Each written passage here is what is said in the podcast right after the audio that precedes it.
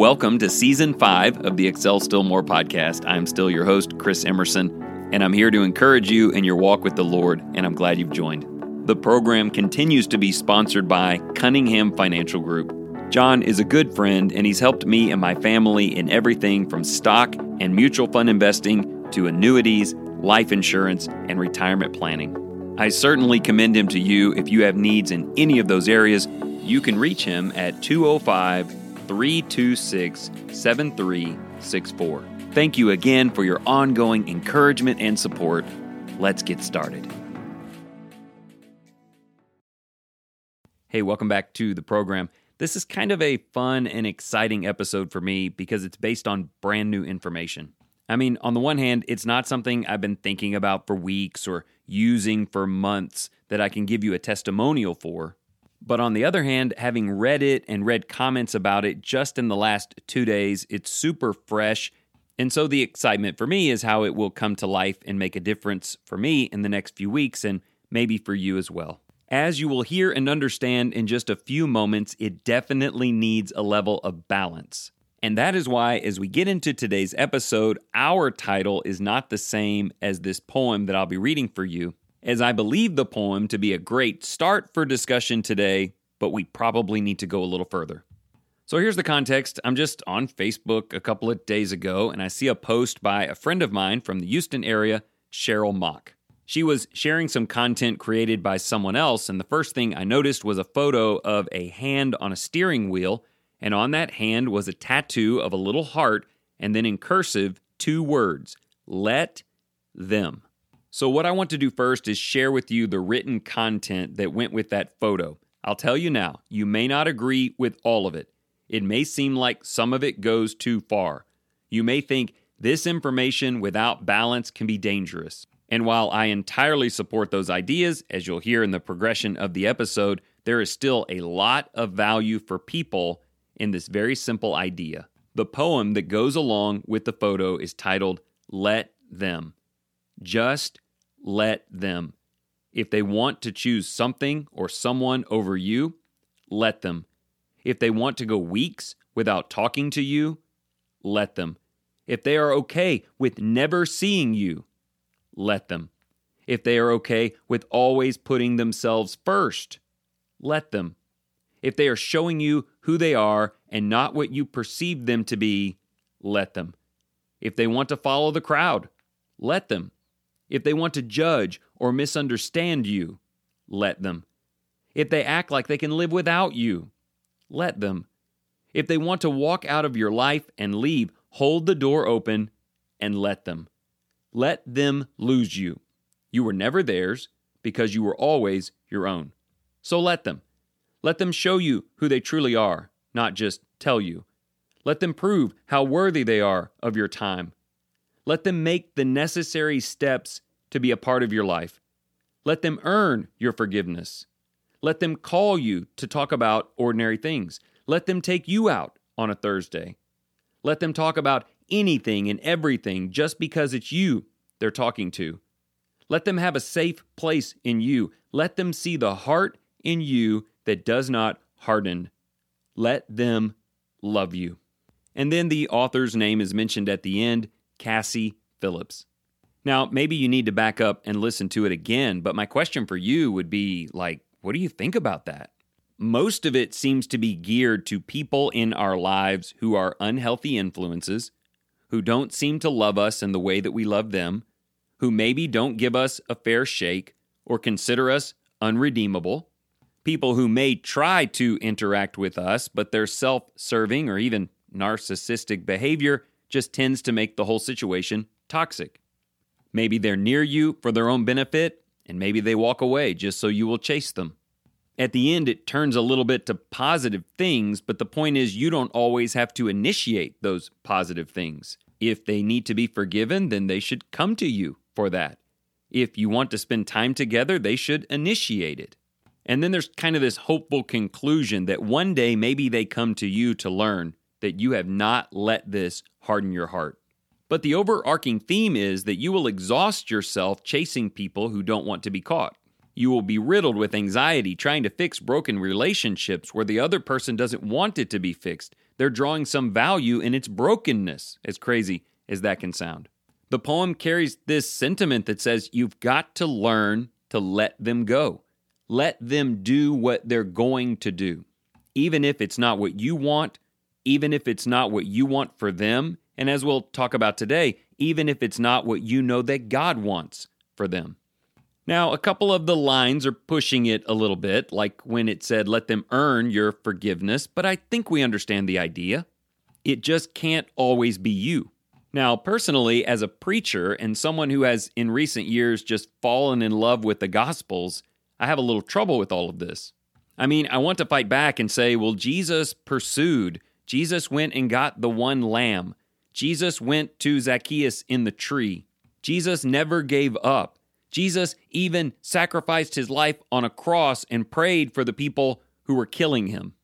And so I'm kind of like, should I let them leave? Let them walk away? Let them push me away? And I just have this character trait that's probably a flaw that really struggles with that.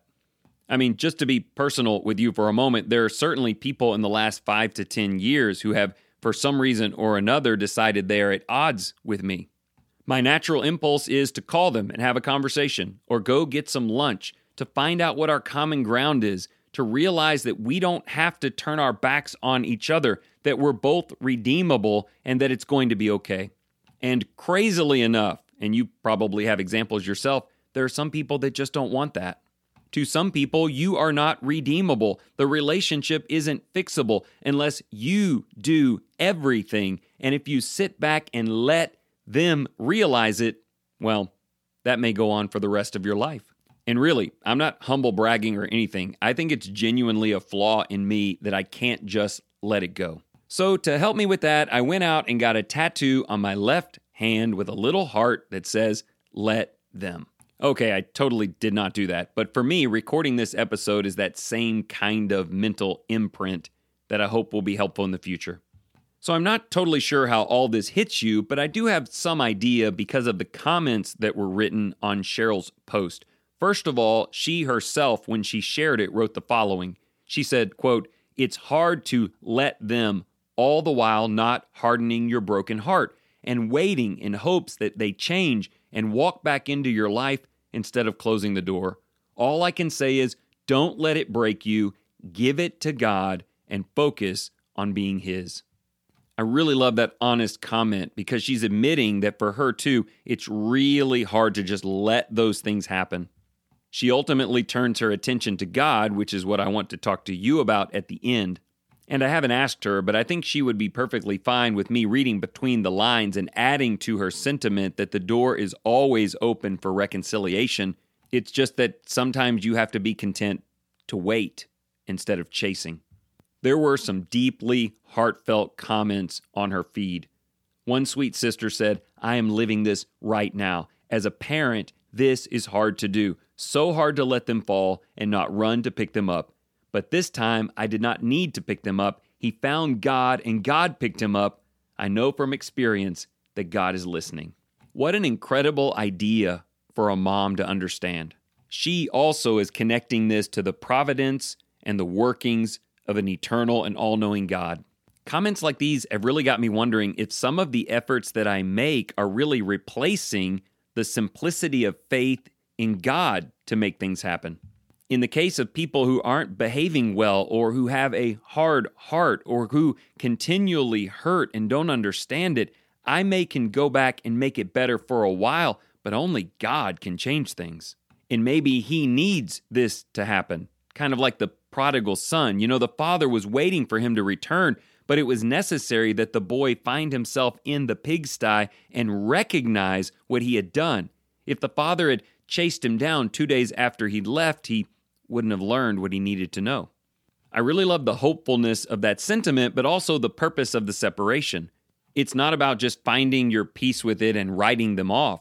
It's about believing in the power of the process and allowing you to live a life of peace even while he might be shaking up theirs. There was one comment on the feed that didn't love the poem or the sentiment it was making, but I think it brings great balance to this entire conversation. This Christian guy came in and said, Maybe a bad take, but I can't say I agree with all of this. Yeah, I get the general idea, but it seems to come from a worldly mindset. The idea that no one is so great that I need to settle for having them in my life, especially the line, let them earn your forgiveness.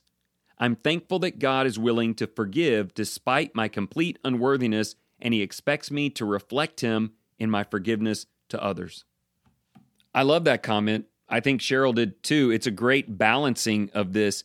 If the idea is I'm going to let them be away from me until they figure things out and learn to earn the right to be near me, well, that is entirely anti gospel and wrong. And he's right. That's a super worldly perspective.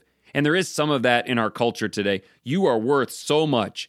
You're so much better than this and better than the way that they treat you. And you deserve to be honored. And so until people are ready to put you on a pedestal, you don't need them in your life. And like this guy says, I mean, if the Lord had treated me that way, he would have never had a relationship with me. I have never been able to give him the honor he deserves. But on the other hand, the Bible teaches very clearly that while God doesn't expect you to give him the honor he deserves, we're just not capable of that kind of perfection. He is looking for effort. In fact, more importantly than that, he's looking for a heart that loves him, that seeks to love him, that wants to learn to love him. And the truth is, there may be people in your life who don't want that. They don't want to love you, they don't want to learn to love you. And while you may be in a relationship where leaving them is not an option, where you have to make the best out of a covenant relationship, even within that confine, I think there are ways you can let them. You're not going to force your mate to give up pornography or treat you with more respect. You're not going to be able to force a boss to see you for the worker that you are or to be less ungodly. You can't wear the responsibility of having to fix that. You can let them and still find peace and stability and joy in your life. Now, a big question might be how? Because without some helps in this, bitterness is almost inevitable. If you just turn off this podcast and start cutting people off, start moving people from the inner circle to the outer circle, which is not necessarily a mistake, but doing so with vitriol or hopelessness or anger, or even acting from a place of pure pain, the outcome will not honor your Maker. So let me give you two other thoughts that lead to our title and the end of the episode. How about I keep the title Let Them for a few more minutes? But I'm not talking about those who dislike you or mistreat you or try to extort from you. I'm not talking about those who want you to do all the work and keep taking. I'm talking about, and a literal smile just came across my face as I began to say this. I'm talking about the them who do love you, the them who want to be near you, who want to listen to you and support you, who you don't have to chase or beg or do 99% of the work. I'm talking about the them who want to help meet your needs, who want to serve you. It is those people who will help you regain and improve your self worth. It is those wonderful friends, family members, fellow believers who will support you when things are hard. They can make it to where you never feel alone. And I think that's kind of part of this. How do you let someone walk away from you in this life or mistreat you if you are dependent on them for your value? I know there are people in your life who love you maybe even more than you love them. I've got a little list, by the way, of people who I do love, I care about, I would do anything for. But no matter how much I do, I will never outpace them. They will always show more love for me.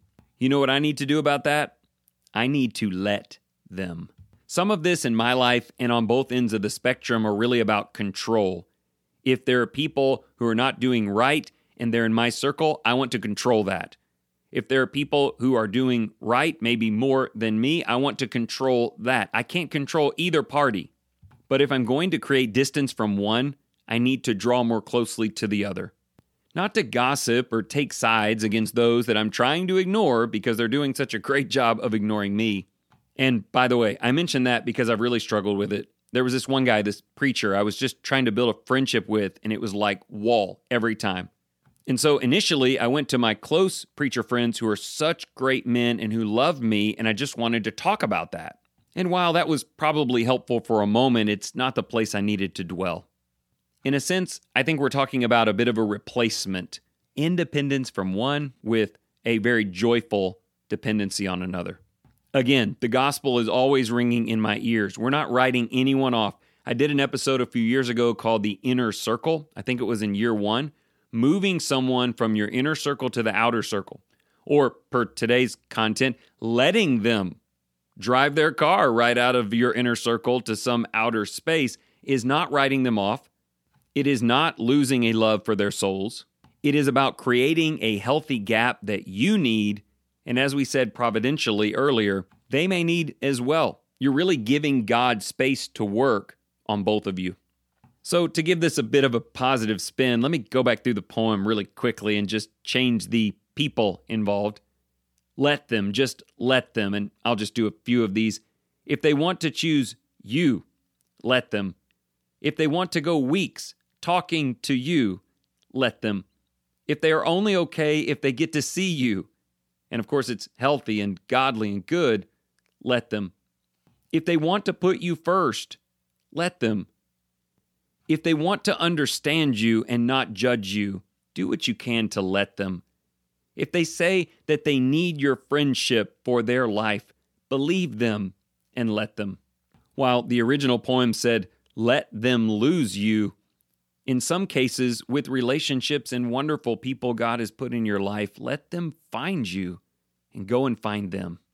Who knows? Maybe the person who's running, expecting you to endlessly chase them, will look back and see that you're not running anymore. You're hanging out with somebody else. And that may be the way that God begins to humble them. Again, there are very difficult caveats that apply, like marriage covenants or children and parents in the home, business and church relationships that cannot just be absolved because people want to run away.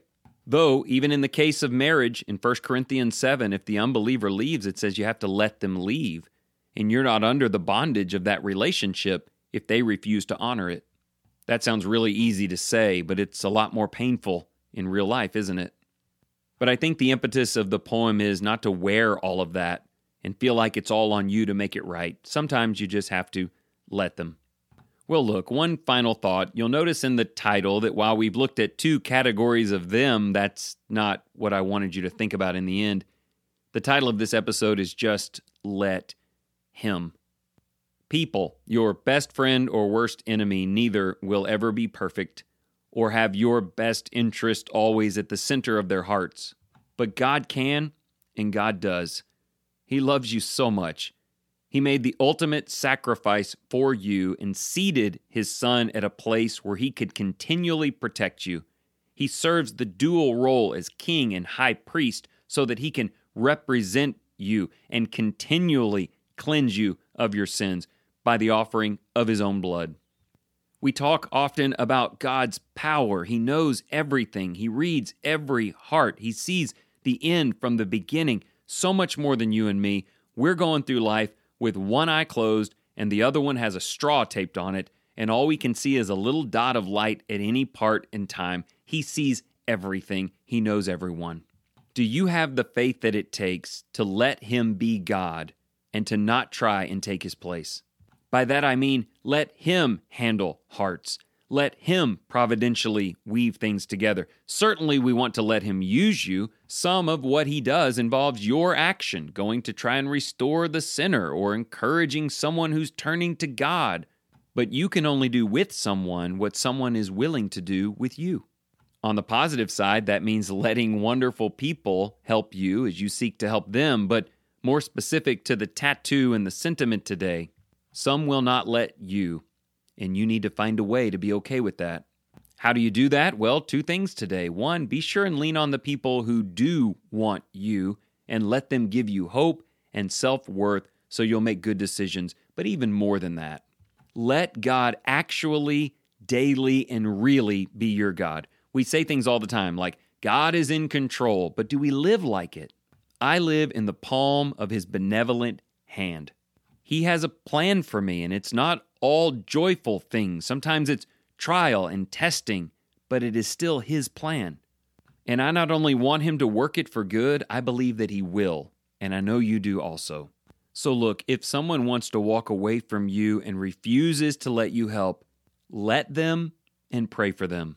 If someone wants to be near you and it's holy and good and godly, let them.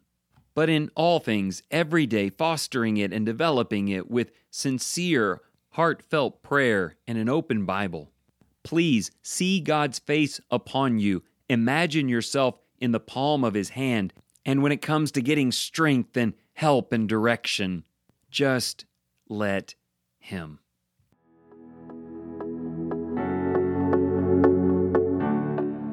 Thank you so much for listening in today. If you enjoyed this program, will you share it with someone you care about? One thing I've learned over these five seasons is that there's nothing as powerful in advertising as word of mouth sharing between friends. Speaking of friends, let me once again commend you to give John Cunningham a call. He and his team have a wide variety of tools to help you use your present budget and life to build towards a more secure and hopeful financial future. Once again, you can reach him at 205 326 7364. And always remember whatever you choose to do today in the name of the Lord Jesus Christ, excel still more.